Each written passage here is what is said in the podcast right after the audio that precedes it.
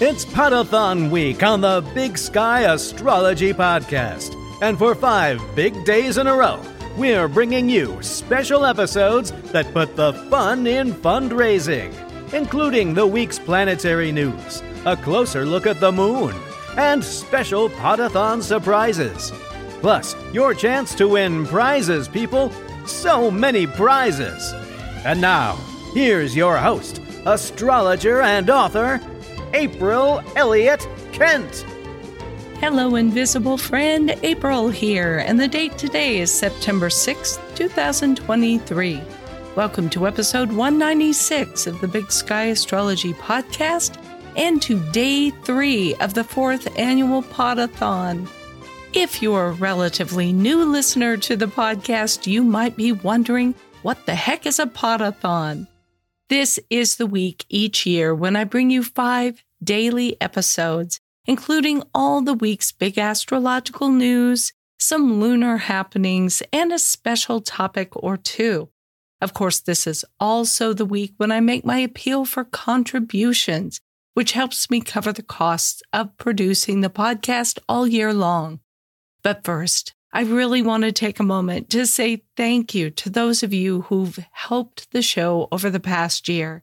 I really couldn't make the podcast without you, and I truly appreciate your support. And because this podcast is funded by the audience, I hope to continue to earn your support this year as well. In each episode, as many of you know, I shout out a few of my donors' names and if you don't want me to call your name out, that's okay. We have a way to get around that. But if you have contributed over the past year and didn't hear your shout out, just email me and I'll tell you which episode it was on. Anyway, to encourage your contributions, here are this year's fantastic giveaways.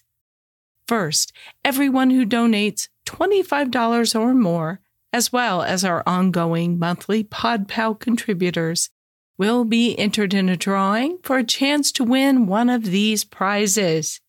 Two donors will receive a personalized copy of my Followed by a Moon Shadow Eclipse report to get you ready for October's eclipses.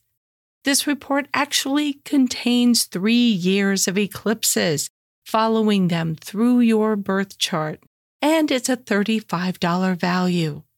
Another lucky donor will win free enrollment in your choice of one of my upcoming courses, a $249 value.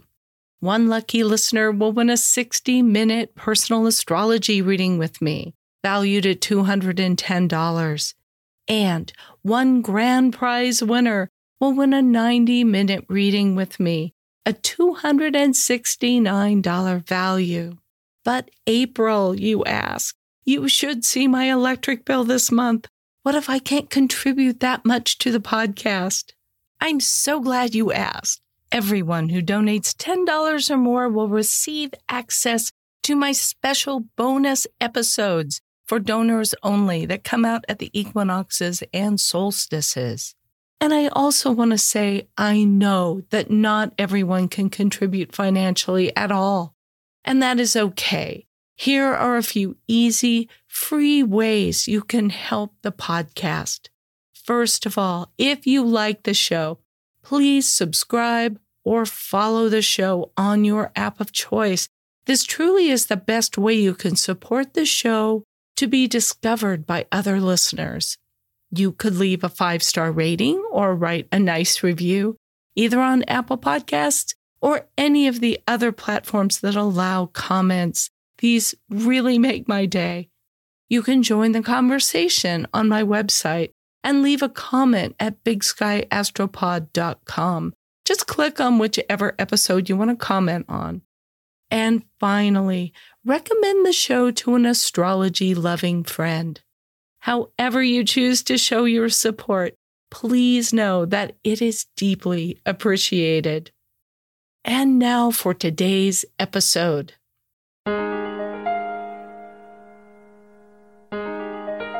As I said at the top of the show, I will be covering the week's big astrological news in my daily episodes. There's actually not a whole lot happening this week. But the things that are happening will be covered on that day's episode. I'm also taking a closer look at the moon than I often have time for, and we'll look at a couple of special topics as well. As it happens, today the Sun and Mercury make their conjunction at 4:09 a.m. Pacific Time. Now, a planet struggles a bit when it's too close to the sun. In the case of Mercury, these can be times when we might be a little too subjective in our thinking, not see things really clearly. But the exception is when the planet is at the moment of its exact conjunction to the sun in a condition called cazimi in the heart of the sun. It's very powerful at that moment. This will happen a little bit early in the morning here on the west coast of the United States. But if you're in another time zone, this could be a great time to take advantage of the power and clarity of mind and communications that are represented by this cazimi condition of Mercury.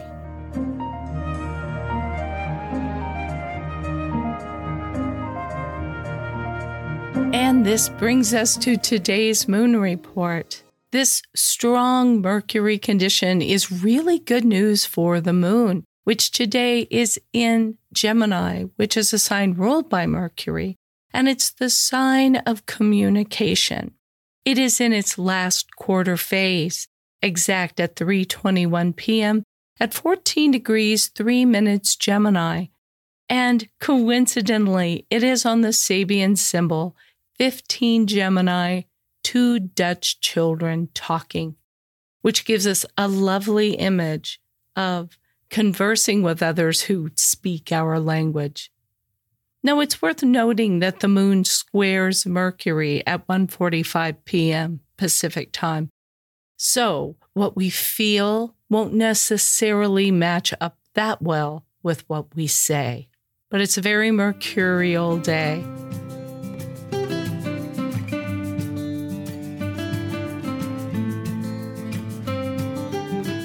Who Well, hello, invisible friend. April, I'm a huge fan of your podcast. My name is Emily, and I have taken classes from you. And I'm not even sure how I first found you, but I'm pretty sure it might have been Instagram. Anyhow, I just wanted to say thank you so much for what you are doing. It is just an absolute blessing and gift to the world that you're sharing your knowledge in the way that you do and helping so many of us learn about astrology and find ourselves throughout the process. I hope you have a magnificent podathon week, and I will look forward to hearing more in the future. Now, in this week's episodes, I'm also talking a little bit about which of the seven visible planets rules each day of the week and what are the sorts of things that are favored on each planet's day. Well, Wednesday is Mercury's day. Mercury is prominent in today's transits, and it's also the ruling planet of Wednesday, the day of the week. The name Wednesday is derived from Woden's Day, a nod to the Norse god Odin, which was called Woden in Old English.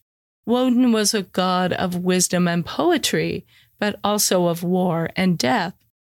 The two eventually came together to refer to the same day of the week, because both Woden and Mercury were associated with communication, knowledge, and travel. In the middle of the 20th century, maybe earlier than that, there were traditions of which daily household chores were suited to which day of the week. Wednesday, being Mercury's day, rules detailed work requiring manual dexterity. So it was a day of mending clothing, other than replacing the occasional button, there are many of us today who never do any real sewing. But communicative, quick witted Mercury has other useful tools to share. If you have students in your home, they might find that studying and test taking go especially smoothly on Mercury's day. In the office, use Wednesday to tackle research write reports, file paperwork, interview new employees, and schedule meetings. At home, today is the day to catch up on correspondence like letter writing, email, and phone calls, to write short articles or essays, to balance your checkbook, and to run errands in your neighborhood. And don't forget to fill your gas tank today because Mercury rules cars.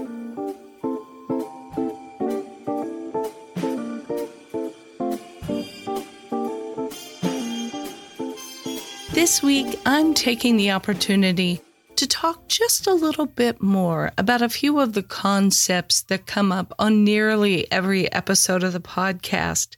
Today, I want to speak a little bit about the lunar phase family cycles. Now, I've worked with the moon ever since I've been an astrologer.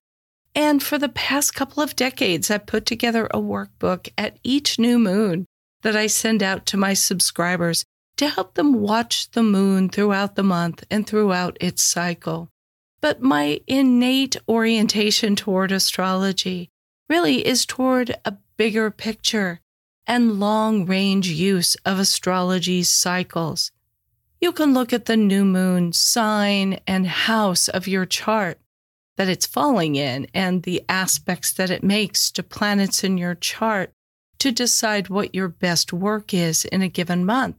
And that's a great system for handling day to day affairs.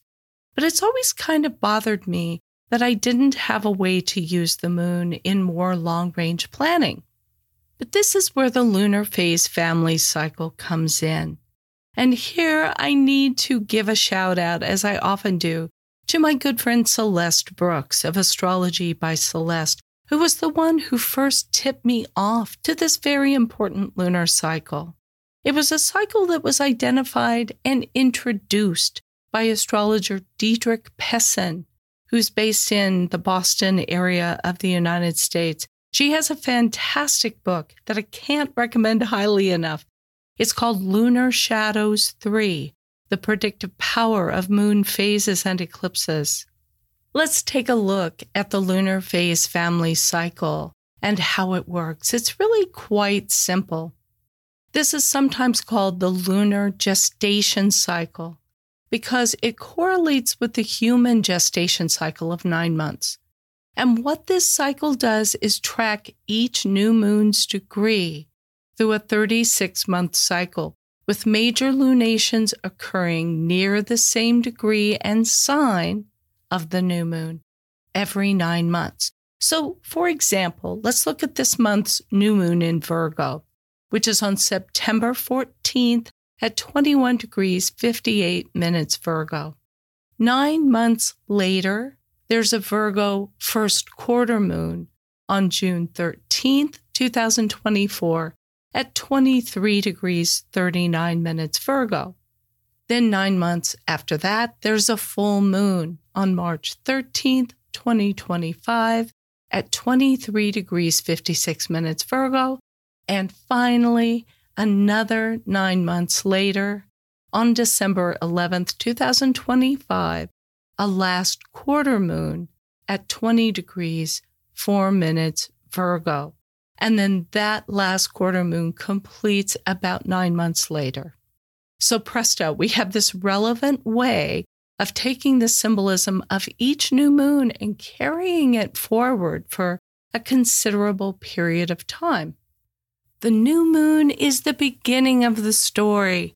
At the first quarter, we see the first action. At the full moon, the new moon's true nature is revealed. And the last quarter is the time to take final action. Now, the moon symbolizes many things, among them, the way we make our way instinctively through the world. It's a very changeable symbol and every lunar cycle is a story of change, or at least of alteration. At each new moon, a story is beginning, and it is a story that shows potential for this kind of change. And as much as we might like to make wishes and intentions and plans about the way a story will turn out, I'm not sure it always works out that way. Ask any novelist, and they will say that they've had the experience of writing a story, and at some point they realize that in the fictional world they've created, the story has to go in a different direction than the one they initially conceived. And I like to think of all the lunar phase cycles as being that kind of story a living narrative that unfolds in a way that makes sense, but that we can't necessarily completely visualize at its outset at the new moon. Now, are you going to track each and every one of these stories over three years? We're really only going to be tracking the new moons that make critical aspects to your birth chart. So let's say for this new moon, 21 degrees and 58 minutes Virgo falls very close to a conjunction in your chart with the sun or the moon or the ascendant. Or maybe the new moon is an eclipse, or you're just initiating something important around a particular new moon. And then I think this cycle can really help you track how the critical moments in the story will unfold and something about the timing of that.